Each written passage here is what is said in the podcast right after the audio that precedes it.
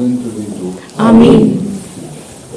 Iubiți credincioși, această duminică ne vorbește despre moarte și înviere. Orice duminică este despre moartea și învierea lui Hristos. Dar astăzi, la apostol, Sfântul Pavel ne povestește cum era el mort și l-a înviat Dumnezeu, iar Evanghelia ne povestește de una din învierile săvârșite de Domnul Iisus Hristos asupra semenilor săi.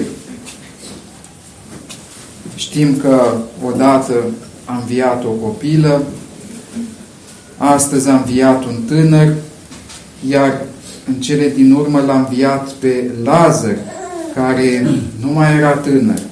Deci mila lui Hristos s-a îndreptat către toate vârstele, arătând că de asta trăim pe pământ, ca să murim și să înviem duhovnicește în viața aceasta, pentru că dincolo nu mai este cu putință. Și pentru că un părinte contemporan, Varnava Ianco, s-a scris foarte bine despre această transformare lăuntrică, vă citesc cuvântul lui. Vedem că Domnul se ocupă de cei neputincioși, de cei bolnavi, de cei îndurerați. Oamenii îndurerați sunt cei care devin apți să primească cercetarea lui Dumnezeu. Teologia înseamnă să mă împărtășesc de viața lui Dumnezeu, nu doar să am anumite cunoștințe intelectuale despre El. Așadar, așa cum Domnul a cercetat-o pe mama cea văduvă, după ce fiul ei murise și ea nu mai avea nicio speranță, așa se întâmplă, sau așa ar vrea Dumnezeu să se întâmple cu fiecare om. Cel Acela este pregătit să primească vizita lui Dumnezeu, cel care a ajuns la limitele sale, cel care deja, prin cele ce se întâmplă în viața lui, nu mai poate să nădăjduiască în puterile sale. Atunci vine Dumnezeu, când va muri omul, duhovnicește, și vor înceta să mai existe speranțe omenești. Așadar, pentru ca omul să aibă această capacitate să guste din viața cea nouă venită de sus, unica premisă este suferința. De obicei, suferința pe care o are fiecare om este analogă cu iubirea de sine, cu trufia sa, cu egoismul său, cu îndărătnicia omului, care nu vrea să se predea pe sine lui Dumnezeu, ci vrea să meargă mai departe în gândurile sale și în puterea sa omenească. Sfântul Siluan Atonitul zice că cei mândri pătimesc mai mult decât ceilalți. Pătimesc pentru că nu-L lasă pe Dumnezeu să-și facă lucrarea Lui și se țin departe de viața Lui. Maturitatea este acea stare în care omul poate să vadă și să cunoască valoarea suferinței prin care se descoperă viața lui Dumnezeu în viața noastră. Ce a zis Domnul când Luca și Cleopa erau revoltați pentru cele întâmplate cu Hristos? Nu trebuia oare ca Hristos să pătimească și să intre în slava sa? Și dacă El a trecut prin asta, a trecut ca să ne arate și nouă modul propriei noastre învredniciri. Știm bine că nu orice suferință mântuiește. Ea mântuiește dacă, vom, dacă o vom gestiona în mod corect. Și corect este atunci când nu mai există nădejde omenească. Acum nu vorbim doar despre bolile trupești sau despre problemele economice ale familiilor. Și acestea sunt împreună lucrătoare, dar vorbim în special despre cazul în care omul trăiește în patimile sale și nu mai are cum să se elibereze din ele. Să se elibereze nu ca să se simtă bine cu el însuși și să creadă că a devenit virtuos, ci mai mult decât atât, ca să înceteze să mai aibă nădejde în el însuși, cum că ar putea să-L vadă pe Dumnezeu. Și deoarece nu percepe, nu gustă existența lui Dumnezeu și simte această moarte lăuntrică. Ce poate să facă atunci omul?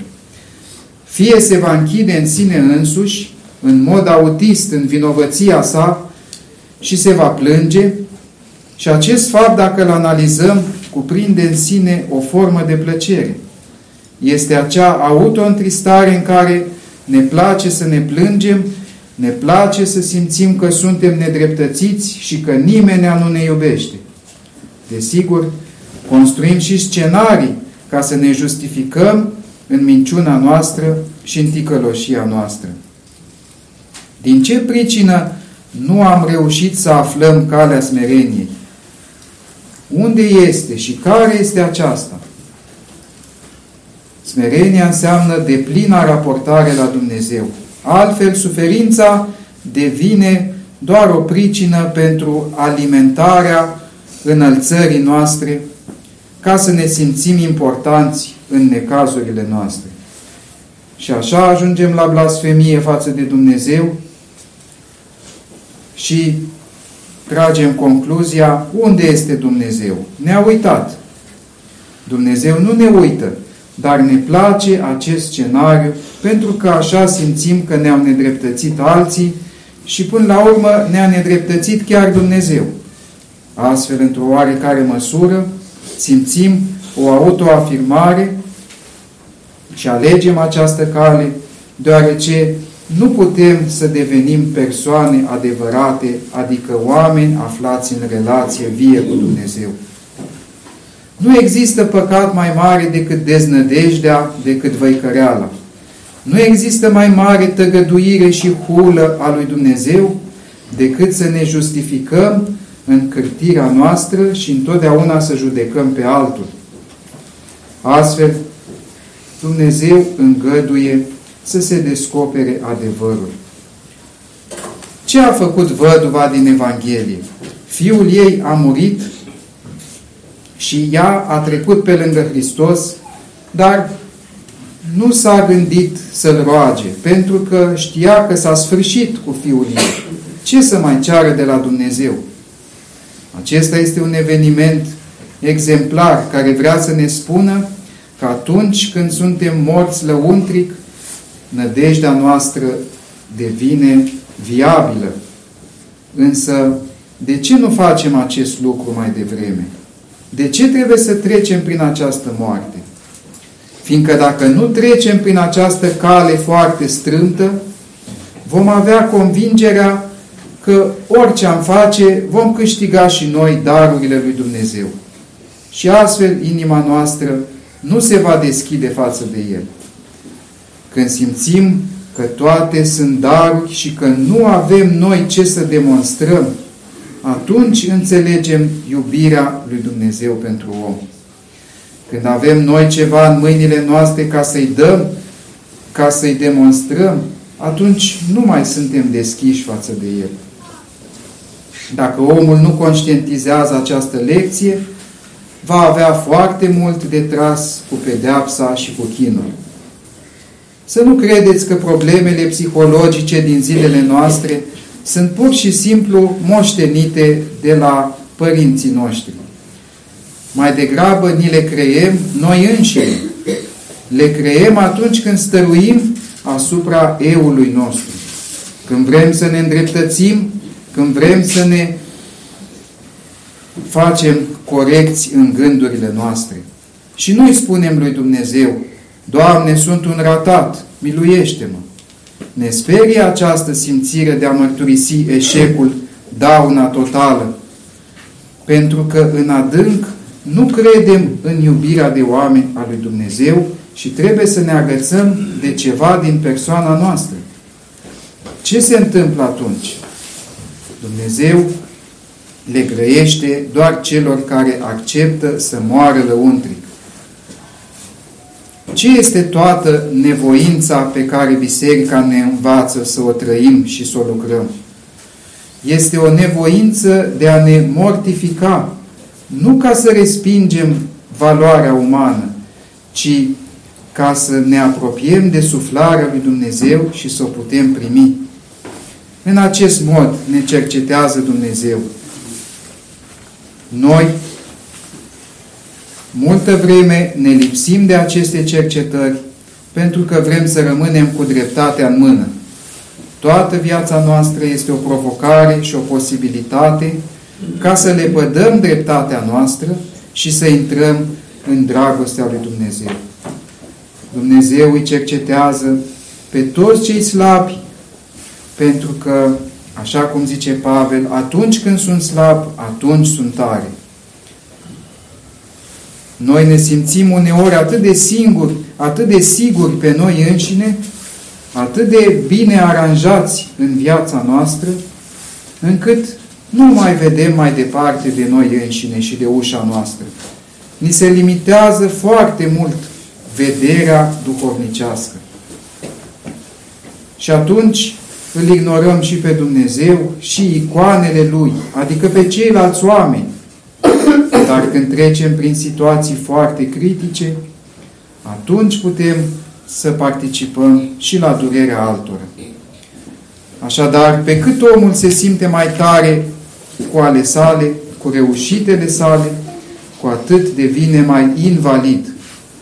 Numai când recunoaște că puterea este a lui Dumnezeu, atunci poate să intre pe calea eliberării. Așadar, să tânjim și noi după atingerea lui Dumnezeu. Domnul l-a înviat pe fiul văduvei. Dar să fiți siguri că atunci când văduva a văzut că Domnul Iisus este stăpânul vieții și al morții, atunci a înviat și sufletul ei. A înțeles că nu există moarte. Prin urmare, atunci putea să primească orice, pentru că a înțeles chemarea la viață. Cercetarea lui Dumnezeu este certitudinea că Dumnezeu este aproape și ne iubește în viața de zi cu zi. Și că moartea El a biruit-o și pentru noi. Toată nebunia pe care o vedem în viețile noastre este ca o scuză pentru adevăratele noastre probleme. Este absența certitudinii că moartea a fost biruită. Acesta nu este un demers intelectual, ci un haos. Este ipoteză și viață dezordonată. Cu cât omul este mai pierdut, cu atâta poate să descopere o altă viață și să nu se mai izoleze în sine însuși, în ticăloșia sa, în problemele sale psihologice sau de orice altă natură, ci să alerge la Dumnezeu, spunând: Doamne, pe deplin sunt un ratat, fă cu mine ceea ce voiești. Amin.